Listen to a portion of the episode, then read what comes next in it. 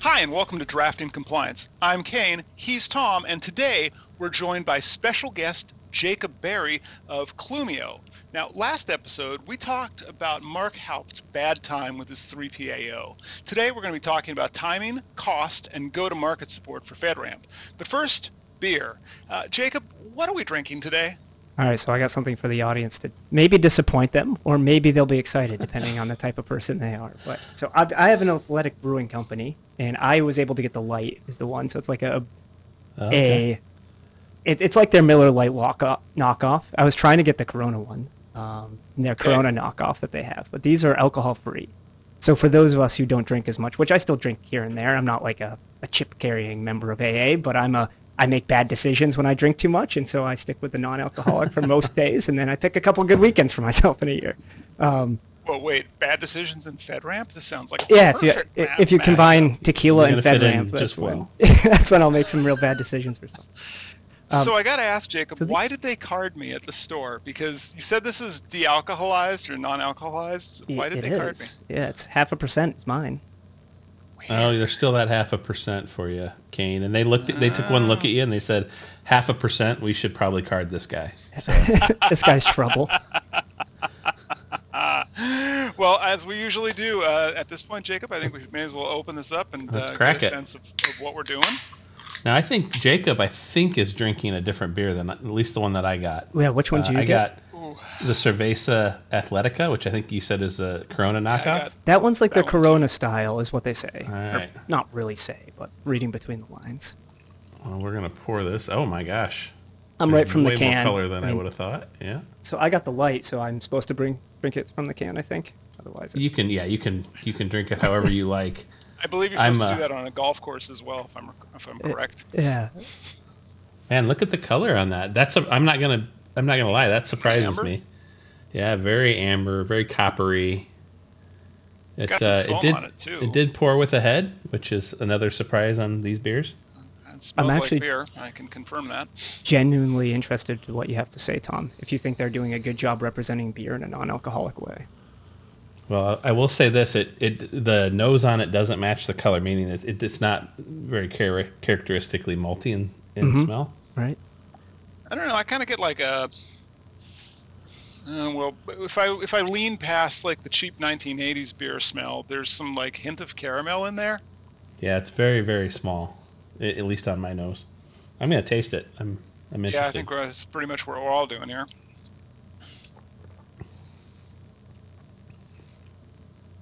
Oh. okay.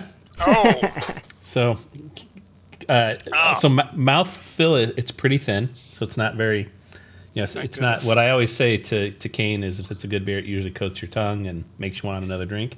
Mm-hmm. This is pretty thin. I'd agree. Yeah, I would agree that it is thin, and thankfully it does not coat my tongue, uh, which I've considered bringing a tongue brush up to the office actually, just for these episodes, Tom. Just that's- You know, it has- behind-the-scenes movie magic there. It does have a hint of the sort of the amber maltiness in the flavor. It's it, again, it's very thin. It's not it's not sticking around. Do you guys use like a risk matrix to score these?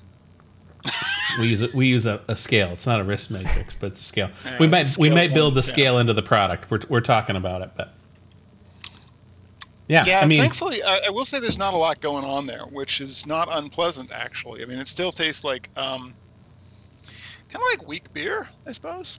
Yeah, I would say is it it, it, doesn't Yeah. it doesn't have any of the the really strong characteristics you'd get typically with a beer that's this this color and this variety. You certainly miss the alcohol if you're if you're used to drinking this style of beer. Um, you know, all that said, it's not an unpleasant drink. So it's fairly sessionable. So you could sit down with friends and drink quite a bit of this, and you wouldn't uh, you wouldn't be um, put out by that. You know, like a, a stout or something that's thicker and maybe even matches this color. You might get, you might fill up quickly on that. Not this. Yeah, that definitely checks out. Well, um, we will give our ratings and reviews for uh, this, the Athletic Brewing Company Cerveza Athletica. Uh, we will give those at the end of the episode today. But for right now, we've got Jacob on to talk about FedRAMP. And uh, Jacob, first question to you. Um, when should an organization consider pursuing FedRAMP authorization? And um, would you say there's any specific triggers or milestones that indicate that it's the, the right time? Yeah, so from a, a cost perspective, I don't know if there's ever a right time. Be. I think we're going to talk about cost a little bit maybe uh, later, so I won't go too far into that. But a lot of smaller organizations you'll see start saying they're going to get into FedRAMP because they have an enterprise customer saying they require their third parties to be FedRAMP certified. And this is, in my opinion, being someone who works at typically smaller technology companies, it's kind of a large enterprise being lazy in some effect. So a third-party provider does not have to be FedRAMP certified for another company to become FedRAMP, right? So you have one company that's serving the federal government some software, and they have to be FedRAMP certified. And then they go to all their suppliers and they say, you guys also now have to be FedRAMP because we're going to be FedRAMP. And so in the smaller technology providers, you'll see that's the primary driver. You'll hear people saying, my customers are asking me to be FedRAMP. They're asking me to put in my contracts that I'm going to be FedRAMP certified. And it's kind of a lazy way to make the FedRAMP process easier for larger organizations that are already doing business with the federal government. So for a lot of people that may listen to this, I think that's probably why they're getting into FedRAMP, or they're starting to look at it if they're not doing it already. It's because their enterprise customers want it of them. Is that a good reason for a business to do FedRAMP? I can't say. It's a, it really depends on the contractual value of those customers and is it That's a true great. requirement or can you sit down with them and say hey, for us, you're the only customer that's going to require this of us. So you should maybe consider letting us have a pass on this one and just include us in the, the same way you would include any of your other software when you do your application, when you're doing your process and submitting um, your authority to operate package. The other two Tom, ways. that sounds kind of familiar to our situation, right? Yeah, I mean, I think if I read the tea leaves in, in what you said, Jacob, you're really saying you should make it a business decision, not a reactive decision to a, a single customer or maybe even a couple customers. And I think right. that's where we were. 100%. C- certainly, as as we made that decision, we looked and we said, "Hey, we see a pivot. You know, first of all, our our requirement to move to FedRAMP is really based upon the kind of data we store, right? So mm-hmm. if we're gonna we're gonna store a certain kind of data for any uh, customer, if they're doing business with the federal government, that is going to put our product into their boundary uh, for uh, f- for FedRAMP authorization. But we certainly looked at it from a business perspective. And we said, hey, is there a real market opportunity here, rather than just say, hey, do we need to preserve you know some small piece of our revenue today? Right. Yeah. Smart. And Jacob, you think you said there were a couple other ways too? Yeah, so let's talk about the obvious way is you've been selling to the federal government for a really long time. And then a few years back, they started talking about this new thing called FedRAMP and how everyone's required to do it. And so if you're listening to this and then that's a surprise to you that you've already been selling software that's a SaaS product to the federal government and you're not on the FedRAMP journey, you're probably going to lose your contract quickly because I think the deadline's September this year. Don't quote me on deadlines. September 20 or September 2023. Just for September those who are watching in the future. Right, this is 2023. So this year, uh, during procurement review and renewals last year in 2022, you were supposed to have to prove sort of that you have a path to FedRAMP in 2023. So if you're already a provider, that would be one reason you're doing FedRAMP. Because you've already been selling to the federal government, you have a steady revenue, you have a way of getting uh, revenue from the federal government. And then the third one is not selling to enterprise, but actually going to pursue and start selling to the federal government. So this would be typically a separate P&L, a government business unit you would then establish to sell to the government if you're already doing enterprise business. If you're a brand new business and you're saying, I think my market is federal more than say state or local, small business or enterprise, obviously FedRAMP is, and you're building software as a service product. There's a little asterisk there. It's a software as a service product, and you're going to sell to the federal government you have to be thinking about FedRAMP from day one. There's uh, little ways you can get around FedRAMP, as in you have this unique product. Um, you've brainiacked something that's so unique to the market and so valuable to the government. They'll push you through without a FedRAMP certification. But that level of value that you have to prove, because so, someone has to basically go and say, I'm going to get so much value out of this, let's skip FedRAMP for now. And they can do that, but it's extremely rare um, more rare than a lot of. There's probably a lot of. Um, I don't want to be mean to people, but there's probably a lot of CEOs out there would say my product has a use in the government that's better than anyone else's. But the reality is that's very difficult to get someone to agree to that in the federal government. Yeah. Oh my goodness, I can imagine that must be uh, there. There are not enough unique permutations of SaaS solutions for this. Right, right. Yeah, honestly, right. the the movement to FedRAMP is what makes the, pro- the a number of these products unique in and of itself. Right, you're differentiating right. your own market just by becoming FedRAMP certified or authorized. Yeah. Yep. Definitely. And Jacob, you also at the top mentioned something about price and business decisions. So, uh, walk us through some insights into the typical costs associated with the FedRAMP process. Uh, and that should include any hidden or unexpected expenses. Yeah, so I, I, think one of the there's two major hidden expenses that people don't see that I'll start with, and I can kind of maybe go through and I'll list off the ones I know, and then you guys can add in the ones that you know that I might miss. My brainstorming here, but the ones that are hidden are typical U.S. staffing for teams that are uh, 24 by 7 that you use regional coverage for. So if you have an India team, a China team, a Japanese team that you're using to provide support or coverage to U.S. or maybe Romania, where it's popular to do security product support out of, um, yeah, that can't happen if you're FedRAMP High. If you're FedRAMP High, all work and all data that's viewed has to be through U.S. citizens. And so if you're currently serving your enterprise customers through that follow the sun model, you now have to look at staffing a full US team, which the costs are higher, as everyone knows. That's a, a hidden cost that people don't really consider because it's other business units often outside of maybe product or whoever is pushing the FedRAMP initiative. Um, the second hidden cost there is the overall business structure.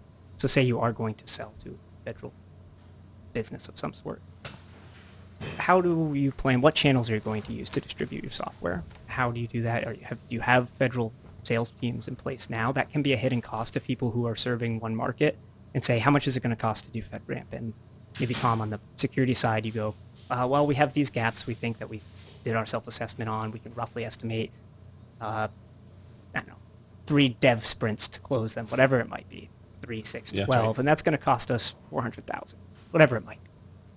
Um, that's one cost, right? And then, well, we don't have a federal staff. Well, we actually have no idea how we get a CAGE or DUNS code. We don't even know what those are. There's another. You have to establish a new business unit. Are you going to use a separate BU to do business as for the government? So you then establish a new one. There is legal costs associated with establishing a new business. So there's a lot of these other sub costs to doing business with the federal government that you might not consider when you get into federal. Yeah, I mean, I think many costs that you know people have been through the process um, now think of as normal costs. I would say are are right, pretty hidden costs. To, yeah, yeah, yeah. They're now pretty. You know, to somebody who's just stepping into FedRAMP, they, they're pretty hidden.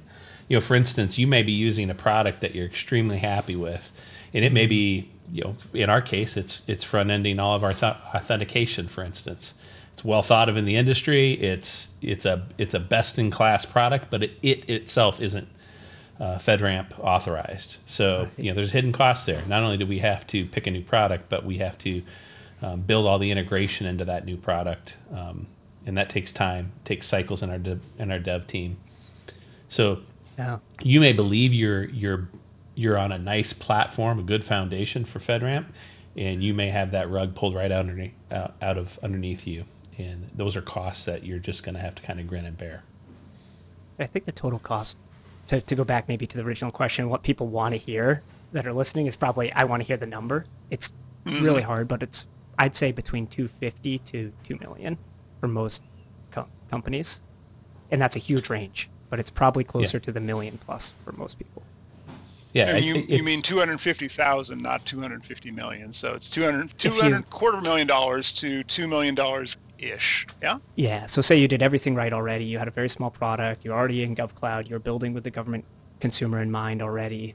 You've already eaten probably a lot of that cost in building, and then you would just have to pay for your preparer and your 3PAO and other things to get the paperwork done. Basically, you could probably do it for 250. That would be an ideal state that no one's ever going to achieve, but there's someone out there that can do it for 250.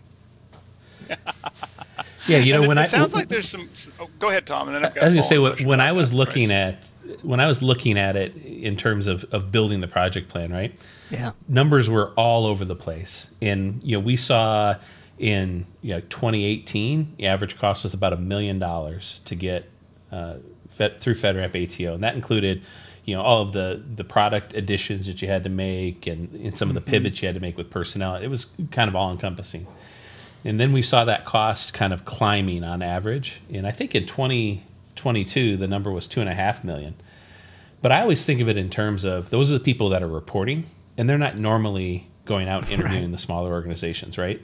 So I, I agree with your point, Jacob. I think if you're a smaller organization such as Hyperproof, right, and you've purpose built from the beginning with security in mind, even if, if your product isn't necessarily aimed directly at the U.S. government, but if you've mm-hmm. aimed, if you've built with a, a security mindset from the beginning, and you sort of built best practices into your product, you're gonna you're gonna uh, significantly cut that cost uh, ramp down. And um, so it, it, really, to your original point, it, it, it's a it's a matter of where you start. It's not right. a matter of just of just everybody starts equally.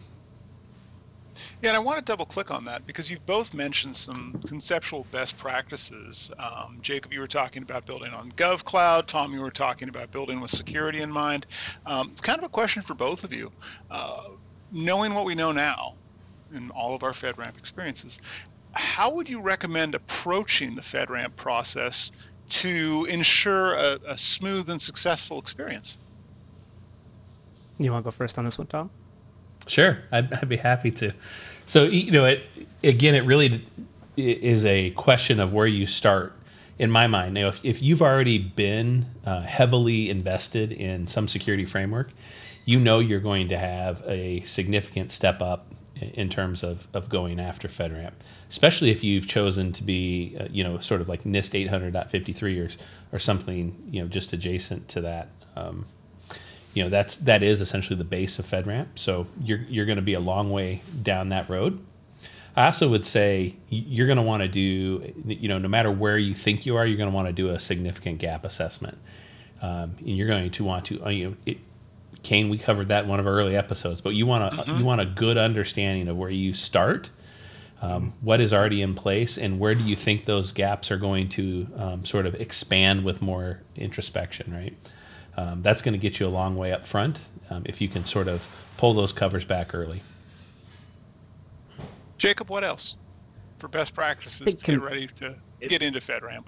I think it's board level commitment, and mm-hmm. that that's something that it takes a lot and if you're not leaning on your board when you go into FedRAMP a little bit to find out if there's someone that has experience or can help you with the process or get you your sponsor, um, that's an area I think a lot of people miss. So when I say board level commitment, it's about doing that gap assessment, doing what you think your full cost of ownership will be in year one, two, and three, putting that together, packaging it, and making sure at the board level and CEO level that there's an understanding on that cost burnout, what it looks like, the hiring how does that hiring plan get executed over time? Uh, if you need to hire U.S.-based resources, uh, when does when does that come on board, right? Because you can go through the whole FedRAMP process and kind of not have to hire most people because you probably aren't serving a lot of customers. Let's go back to the support example because it's really easy to conceptualize. You only probably have to hire one person, and that's your 24 by 7 support, and they have a cell phone for the first year because you probably aren't going to acquire any customers besides maybe who's your sponsor, unless you're going the JAB route. Um, and then your cost though the next year you bring on two or three customers, you're going to have to hire eight, ten support people. Costs are going to balloon a little bit that year. So that board level commitment and understanding what that looks like and how that's going to impact your margin. Again, that's probably why you want to establish it as a separate business and measure that separately, revenue separately, report that separately. Again, if you're publicly traded, depending where your funding comes from, uh, for a lot of startups, their funding and their talent comes from global uh, that has implications when you're selling to the federal government. How you do that, how you report on that, what's auditable from a financial perspective, and you may make your CFO very scratchy and itchy in meetings when you uh, start bringing up FedRAMP and inspection of the books. These not because people do things wrong, but just because the federal government looks at things differently than the enterprise market. That's right. Definitely, definitely. A lot of good things there, but also I'm, I'm hearing the big theme is this is not a technology project. This is a business project. First and foremost, it is a business decision. You talked about getting um, executive level, board level sponsorship and commitment. Um, what about go to market, Jacob? Can you, you, can you discuss the importance of go to market support for organizations that sure. have obtained FedRAMP certification? So let's look at the I think the two routes that most people. So there's actually a third kind of route that you can get FedRAMP through, which is a little sketchy is the way I'm going to put it. I don't want to offend again any of the businesses offering services in this space, but I don't know how long those type of businesses are going to get away with offering these sort of like FedRAMP as a service offerings where you basically pay them a bunch of money, they put your software in an already FedRAMP environment, they amend their package and do this thing, and then you're supposed to have some sort of FedRAMP certificate. I don't. I don't. I don't believe in it, but there's companies that do that. Um, if the companies that do that disagree with this and listen to this, I'd love to talk to them because I want to learn more about how it works. I haven't talked with them directly, so. So the two normal routes though to get a FedRAMP certification. One is through what would be called a sponsorship. That's a federal agency that says, I want to use your product, and in doing so, I know I need to have it FedRAMP, so I will sponsor you through this FedRAMP process and be the one to raise my hand and say, let's evaluate them. That's the easy route. Uh, the hard route is a JAB. So there's a board essentially that you put your package in front of, and then they approve that package. Uh, so there's three routes right there. There's the sketchy route, which could work for some businesses. I'm to mean it. Um, it just won't work in all situations. There's the normal route people try to go, which is the sponsor route. And then there's third, which is the JAB route. If you're doing the JAB route, you're looking at about 18 months to maybe over three years to get a FedRAMP certification. So most people don't go that. To bring that back to go to market, you probably don't need to invest in a go to market if you're doing the route. You can just do it and get your certification. Uh, so you don't need to worry about how you're going to acquire a federal customer. Most people don't want to do that. That's you're going to go and tell your CEO you're going to spend a million and a half, get something in three years, and not acquire any revenue through it. It's a pretty hard sell. It's not true for all businesses. Again, drawing some lines, but a little bit of drama makes things more clear. the so the the go to market part comes in when you need to obtain what's known as a sponsor. And to get a sponsor, that essentially means you have to convince a federal entity that they're going to buy from. Um, so there's a bunch of things you have to do to get to that point. One, you have to know how to sell to the federal government. It can take one to three years to get a government contract alone, too, for a normal person that's not putting a lot of time into that. Uh, if you're in a commoditized market, that just means essentially there's 20 other players in this market. They're bidding on the same government contracts. When are those contracts up for bid? What type of contracts are they? Are they normal schedule like GSA, or are they sort of another? There's other purchasing mechanisms that the government can use, like bulk purchasing agreements. Uh, are they coming through that? Because uh, there's a great example. I worked in the endpoint endpoint space before the current company, and in that space, New York State buys their endpoint software from a provider. I won't say it. It's public knowledge. You can go look it up, but I, just won't say um, what it is. They buy all of it for all of New York State, all state agencies, all city agencies, which if you've done any New York City business, you know how many millions of dollars of software is done just in the city of New York, alone for agencies. They're all purchased on one master contract, and they distribute that endpoint software to all these small entities. So if you don't know that, though, and you just have sales guys calling up, and you have normal enterprise sales guys who aren't SLED salespeople that know to go and look at these contracts and see how it's distributed, I have a great opportunity for you. This guy says he hates this product that's in his, he wants to buy a new endpoint product. That guy will never buy from us. He can't. He's just, he's locked into that contract. So you have to have salespeople that understand how are you going to get into a customer? Where do you find customers? There's a lot of really great uh, third parties out there like Carahsoft and some other distributors that can help with this and have go-to-market teams and support. So you sign a contract with them and distribute targets. But you have to then have some sort of channel manager that knows those relationships and knows how to leverage that, knows how to bring those to market. So to acquire that sponsorship for FedRAMP, you have to think about how you're going to acquire that customer and what it means to acquire a customer. And all of these moving pieces when selling to the federal government are not normal when you're just in an enterprise. It's just dial the phone until someone says they want to buy, right? That's not true government at all. yeah, what's what's interesting is you, know, you took a very government focused go to market approach, which I think totally makes sense because there's a huge amount of money that gets spent uh, sure. at the federal government space, and that's really why FedRAMP was was built. You know, our go to market is is you know sort of adjacent to that. We really see the bulk of our business.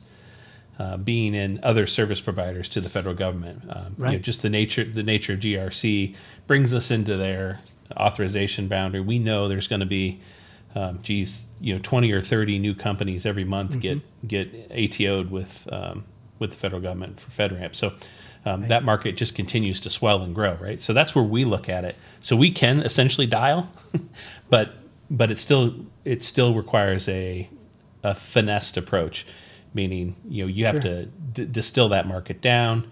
Um, you you better understand why your product plays specifically to that market, uh, and you're going to build collateral in in sort of run books associated with that market um, to to exploit it to, to the best of your ability. So it's a little different approach certainly than than just the dial for dollars approach that you know lots of sales Right. departments have. So yeah. If- And in your case, um, have you guys gotten to the spot? You're in the journey actively, right? We're in the yeah. We're actively in the journey. You know, we're talking to sponsors.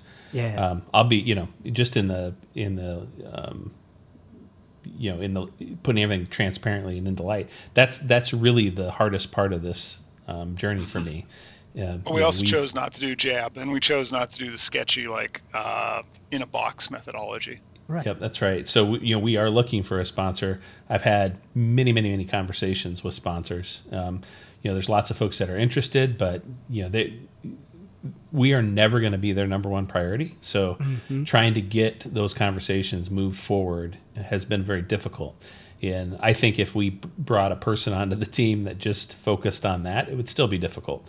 You know, it's yeah. it's not a it's just not an easy ask to to say go find a sponsor. So yeah, it's a challenge. And I want to rotate back to something Tom said, and Jacob, maybe you've got a perspective on this. Um, talk a little bit about how FedRAMP would intersect with other compliance frameworks like um, like NIST or FISMA or ISO. Like Sure. if there's any synergies or any uh, overlaps that organizations could leverage to really streamline their FedRAMP effort.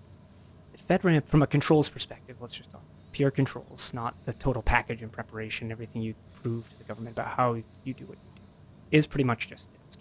If you download the controls matrix, the spreadsheet, it just says a NIST control, and it literally says in the spreadsheet header, NIST description of control. So it, pretty much is NIST. Now, more or less, where it deviates from NIST is show you know your architecture diagrams and you're this that. NIST doesn't say show me architecture diagrams. It just says here's a list of things that you can do to be more secure. And so FedRAMP takes that list of things to do to be more secure and says here's the ones you must do. These are the ones we uh-huh. care about at a low level, a medium level, or a high level. And you can map those back. There's a billion things you can just type in Google NIST to SOF or just pay a consultant. And they'll they'll do all that mapping for you, or have your summer intern do it. That's the best way to do mappings, right? it's it's very tedious work. Is what I'm getting at. Or you could there. have Hyperproof do it for you as Or well. there's Yeah. a company called Hyperproof that can Crazy idea. map these for you. Uh, so yeah, But it sounds like if you're on it's NIST, it's an easy day. So it's so. What if you're not on NIST? What if you chose to go somewhere else? CIS, CSC, uh, sorry, Center for Internet Security, Critical Security Controls, or maybe you're in Europe, the EU, and you're or Canada, and you're doing ISO. Yeah, so ISO maps to SOC to NIST. The all, ISO and NIST all map very easily because they have just lists of controls basically. All of them usually then map to common criteria. Have. It's very easy to go back and forth because people do that very often in business. Um, Things like CIS or others, which are much more framework oriented from a just kind of do this. It's a little harder, in my opinion, to map, but CIS also does have matrices that you can download. Just say, here's the CIS control, here's the NIST control, and then you download the FedRAMP one, you just search between the two, and you have someone sit there for four weeks pasting, yes, we meet this, this is our response from our audit from this one to this one. Yeah, that that um, arduous sort of mapping, Yeah. you're going to have to go through that, but you are going to find out, you know, if you're complying with ISO, if you're complying with SOC 2, a lot of the practices that you have in place today, they are going to ultimately be transferable over to FedRAMP. There may be some prescriptive natures inside of FedRAMP that says you have to do something maybe 15 degrees, you know, different Right. than you do it today. But the fact that you already have it in place and you just have to tweak it, that's going to save you a load of time. So there is absolutely um, energy that you that you get out of having some of these things already completed. It's, I think it's if- Fantastic. If, you've mapped your security program to NIST and you're ISO compliant already, if FedRAMP isn't a, a, a huge leap, from a con- from a controls perspective. Right. From a think documentation perspective. from a the little paperwork. different. Yeah. The exception to So that. if you're, uh, Uh, yeah, Go well, ahead. Yeah, I'll just quickly. The exception to that is flows of data. So you kind of have to prove how data flows in the FedRAMP environment that you typically don't do for ISO. It's, it's very checkbox oriented. Take a screenshot of your backup solution. Take a screenshot of this when you're there are other audits. But FedRAMP is prove to me how the data flows. Prove to me that you put the controls in. Prove to me that you know what's happening in your environment, which is a much different approach than other.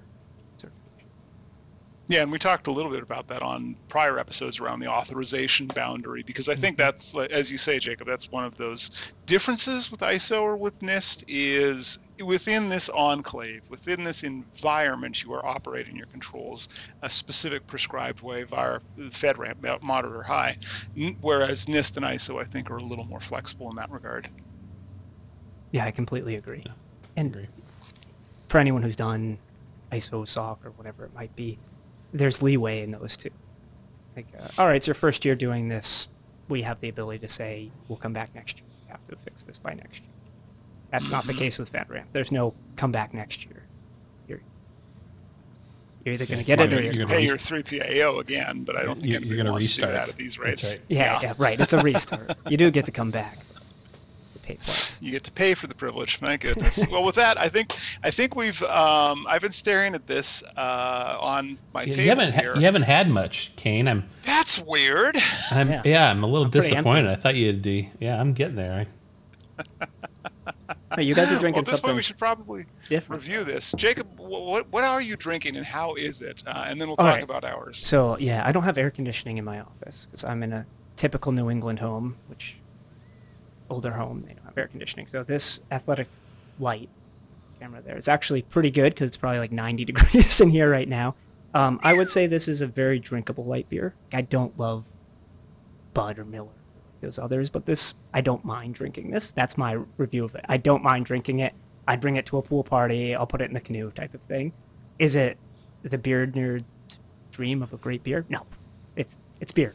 This is beer. That's what it is. That's my that's my review. It's beer. It's, it's beer. Okay, It's that's, drinkable. That's very It's- su- it's- succinct. Yeah, it's, it's drinkable. That's and that's not true for all things that say light on them, in my opinion. Give us a scale of zero to Tom. We do zero to ten, right? Or one Yep. to ten? All right, Okay. so I'll do it. In, I'm going to do it three ways. On light beers, I say this is an eight. On non-alcoholic beers, this is like a nine. It's like non-alcoholic beers. There's some real crap out there. Can I say that That's on this right. show? Are you guys? Oh, Gonna 100%. Pretty sure you can Yeah. say that. Yeah. um, on a regular beer scale, though, this is probably like a four to six, somewhere in that range. Like, there's beers that have amazing flavor that this is not. Um, Tom, do you want to go next or should I? I'm happy to go. So Okay. I don't drink a lot of, of non-alcoholic beer, and while I've had a few of them, I found them to be wholly wanting in terms of flavor and all that. This uh, for a non-alcoholic beer actually does. You know, if, you, if somebody gave this to me, I would just think, oh, this is a pretty uncharacteristically um, flat dark beer. You know, it's not. It's not. Uh, it, it doesn't taste like it's a non-alcoholic beer. I guess is really what I'm getting at. It, it, Yeah. you feel like you're drinking a beer, and that's a big boon for me on a non-alcoholic beer. Don't know if I'll have many opportunities to want to drink it, but still. um, so you know, kind of using your your, I'll use your two skit, two of your three. In, in terms of non-alcoholic, in my experience, I'd rate this very high. I'd give this like a seven. In terms of beer, in you know, I'll, I'll say in this sort of style, uh, it's kind of a, I don't know, uh, almost an amber bock um, style. Uh, you know, I would probably give this a four. It's it's it's missing some character that I would like to see in it, uh, but again, it's it's drinkable, it's sessionable, so it's not terrible. Okay, Kayne, well, you're that up. would would leave me then. Um, so yeah, so this exists. Uh, I can agree that it is a fluid that you can choose to drink. Um, let's let's go with that. Uh, this is not the worst thing I've had in my mouth on this show at all. This is not like. Uh, Jacob, you have possibly not seen all of what we've done, but there are some things out there in the world that I should never do again. Uh, fruit, fruit beers are. Oh, you're not a shandy person? list. No. We haven't we haven't done Um, a shandy. We should do a oh, shandy. really? We have not done that. Shandy. Okay. I, well, I assume when you said put fruit beer, you meant shandy. Like, yeah, I guess No, it's actually no, like I a mean like brewed dragon fruit fruit. pink beer. Uh, just like pure nightmare. And what was I your- still cringe thinking of it. What was your review Um, of that, I- Tom? I, I like most everything we drink. So yeah, we're very different. We're very different in this world, Jacob. Oh, that's funny. So on this, I don't have the. Um, I will as, as a as a beer. I'm not going to be able to. I'm not as sophisticated to say as beer, uh, regular beer, light beer, other amber colored beers. I I'm going to give this a a. Th- Jeez, what did I give a three to? I'm going to give this a four because it's not as horrible as some of the things that I've drank. Um, having said that, I would not be proud showing this off to friends. Um, I don't. I've got a six pack of it, and I'm already wondering what I do with the other five. You can send it to Uh, me. I'll drink them this summer. There you go. Perfect and easy. Well, with that, I think that uh, that's the episode. So again, uh, thank you again for being on with us, Jacob uh, from Clumio. If people want to find you online, how would they find you? LinkedIn is best. Uh, I'll plug my podcast. Our podcast is called On the Hook. That's the best place to go and listen to me ramble about bad ideas. Uh, and then we'll have we'll have some guests from this show on very soon. So looking forward to that. Fantastic. Well, with that, that's all for today. Please like and subscribe for more content from this from Hyperproof. And uh, thanks everybody for watching. Thank you.